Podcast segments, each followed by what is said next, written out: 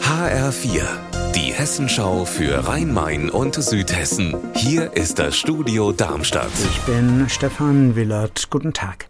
In Gräfenhausen auf dem Rastplatz an der Autobahn 5 zwischen Langen und Darmstadt streiken Lkw-Fahrer der polnischen Spedition Masur. Und der Inhaber der Spedition hat die Fahrer, die ihren Lohn haben wollen, jetzt angezeigt, weil sie seine Sattelschlepper in Gräfenhausen festhalten. Weit über 100. HR-Reporter Mike Markloff in Gräfenhausen. Eskaliert der Konflikt in dieser Spedition jetzt? Ja, irgendwie schon. Michael Rudolph vom Deutschen Gewerkschaftsbund sagte mir eben gerade, dass der Unternehmer Masur jetzt gegen den Streik klage. Das sei der klägliche Versuch, die Opfer zu Tätern zu machen.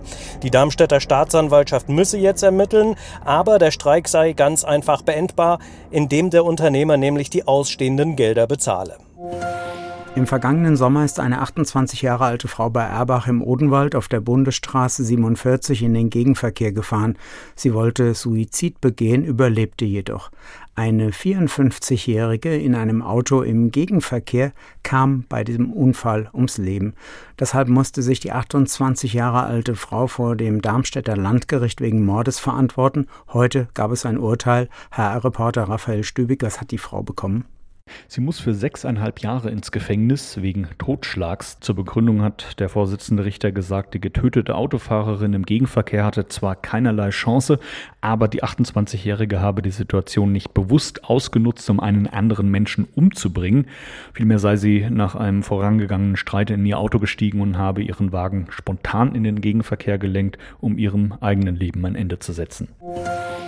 Im Odenwald startet das Sound of the Forest Festival am Marbach-Stausee. HR-Reporterin Nina Michalk macht der Regen in diesen Tagen den Festivalmachern einen Strich durch die Rechnung. Das Indie-Pop-Festival Sound of the Forest müsste erst dann abgesagt werden, haben mir die Veranstalter gesagt, wenn der See nebenan um 80 Zentimeter steigt. Aber das passiert total selten. Die Wiese fürs Zelten ist hier im Wald außerdem nicht matschig und am Ende hofft hier einfach jeder auf ein bisschen mehr Sonnenschein. Unser Wetter in Rhein-Main und Südhessen. Es kann örtlich immer mal wieder regnen.